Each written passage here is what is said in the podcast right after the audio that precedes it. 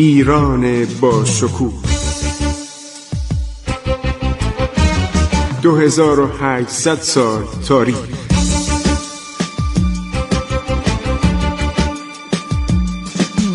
عبور از تاریخ.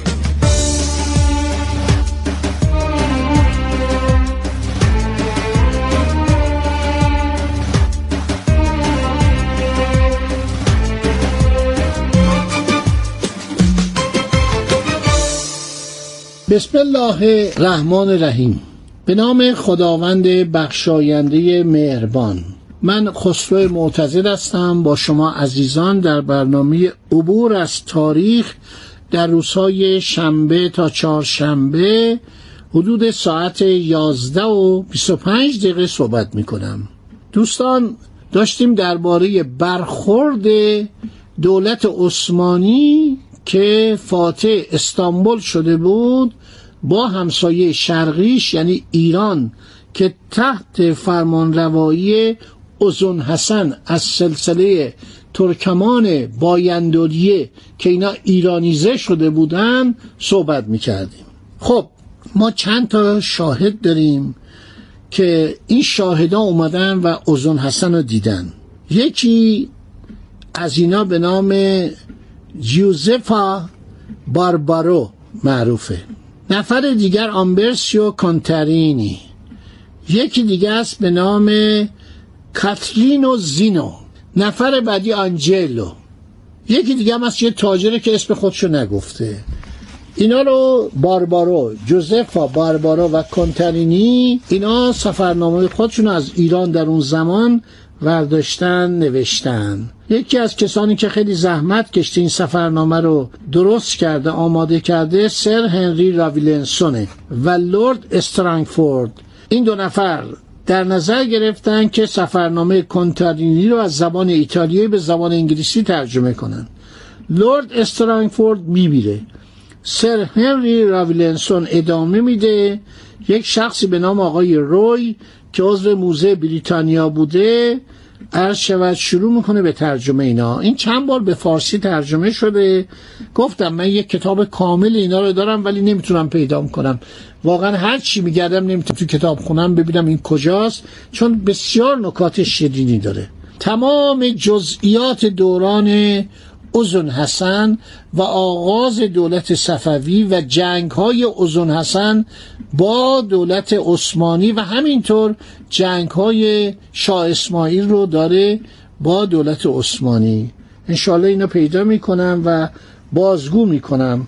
این کتاب هست باید بگردم و نشد باید تهیه کنم بگم برام بیارن. یکی از نکات خیلی خوب درباره این کتاب های که دیدن. بعد اینا مدتی در تبریز بودن در قوم بودن در کاشان بودن. لباس ایرانی ها رو شر دادن. از مهمان نوازی و شجاعت ایرانی ها حرف زدن. از ثروت ایرانی ها صحبت کردن و از انسانیتشون. میگه هیچگاه با ما به خاطر که مسیح و اروپایی بودیم اینا بر رفتاری نمی کردن.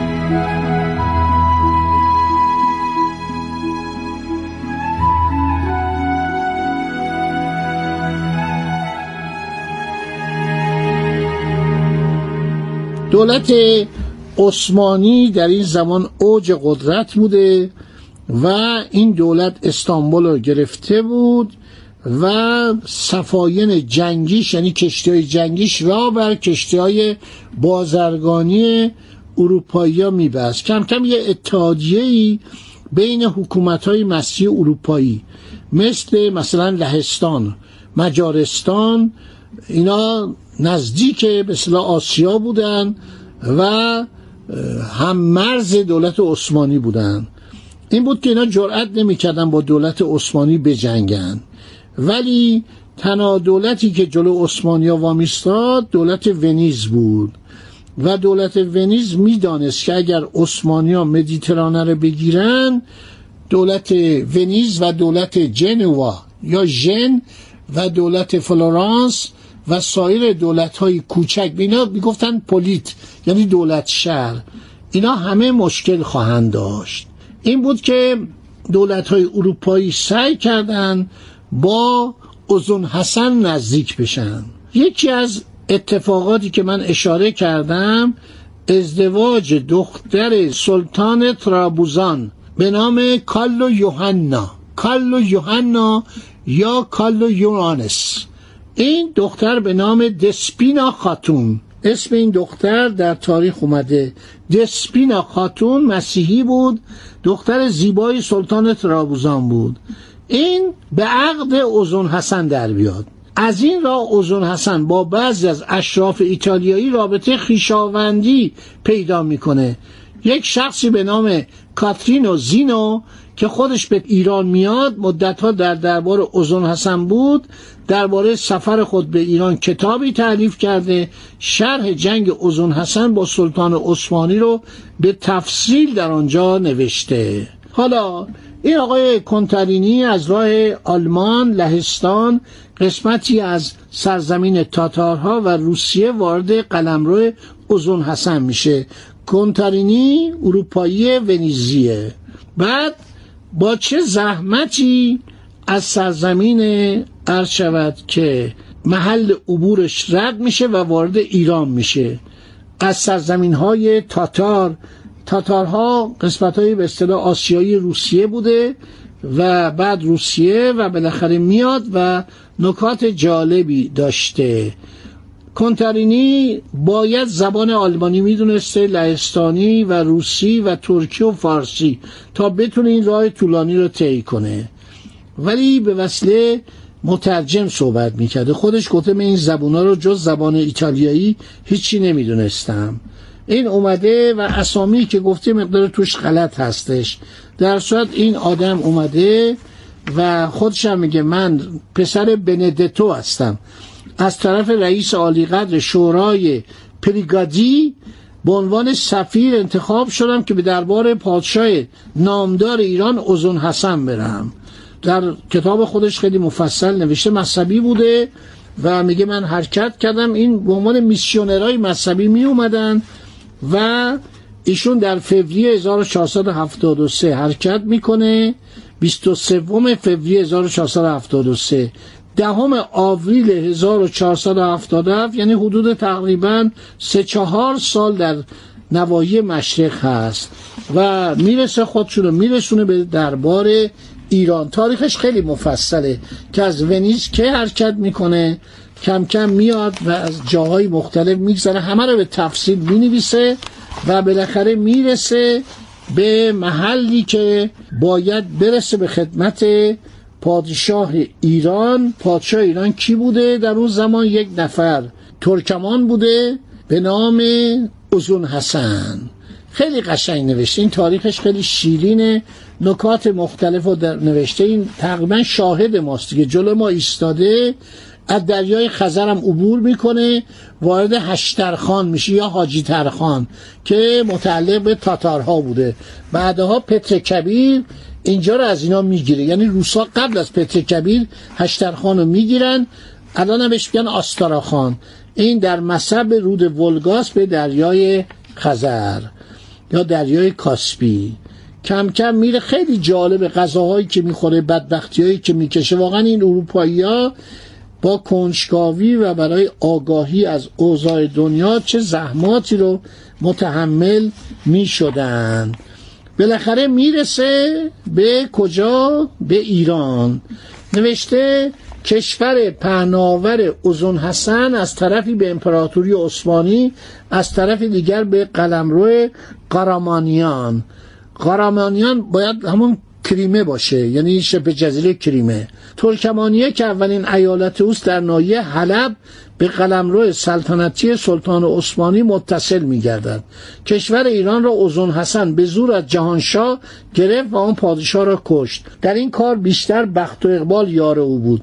ولا قدرتش از جهانشاه افسون نبود.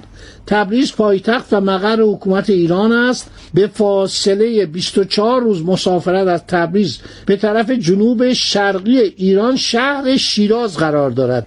که آخرین شهر کشور ایران محسوب می شود امپراتوری ایران از طرفی هم مرز کشور سلاطین جغتایی است که فرزندان سلطان ابو سعید می باشند یعنی مغول ها اوزون حسن اغلب با آنها در کشمکش است. اکنون نیز برای وی تولید ناراحتی و مزاحمت می کنند کشور ایران با سرزمین ماد که متعلق به شروانشاه صاحب شماخی است و هر ساله به اوزون حسن خراج می‌پردازد یا گرجستان که متعلق به شاه پانکرانی و گرگوا آن سوی دشت ارزنگان قرار دارد هم مرز است. ارزنگان همون ارزنجان که تو ترکیه هستش. گویند اوزون حسن متصرفات هم در آن سوی رود هرات دارد که هم مرز امپراتوری عثمانی است. تمام کشور ایران تا اصفهان که پایتخت ایران است و من در آنجا بودم و از شیراز شش روز فاصله دارد سرزمینی است بسیار خوش به ندرت در آنجا درختی دیده می شود با وجود این در کشور ایران همه نوع خاربار و انواع و اقسام میوه به عمل می آید این معجزه ایرانه. و این همه با آبیاری مصنوعی یعنی چی؟ یعنی قنات.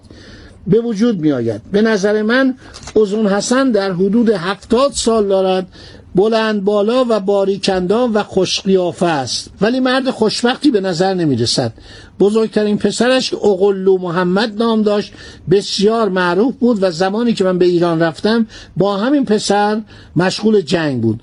از زن دیگرش سه پسر داشت بزرگترین این سه نفر سلطان خلیل نامیده می‌شد که می‌گفتند در حدود 35 سال سن دارد. اوزون حسن حکومت شیراز را به دو واگذار کرده بود. پسر دوم نامش یعقوب بیگ بود شاید در حدود پانزده سال داشت. نام پسر سوم را که پسر بچه در حدود هفت سال بود به خاطر نمی آورم. باز از زن دیگری پسری به نام مسیبک داشت که علیه او شوریده بود و اوزون حسن. او را به جرم همدستی با اقل و محمد گرفتار ساخته به زنجیر بسته بود. عاقبت نیز حکم قتلش را صادر کرد. دوستان وقت من تموم شد. اجازه بدید که باقی ماجرا رو براتون در برنامه بعد بگویم. خدا نگهدار شما. روز خوشی داشته باشید.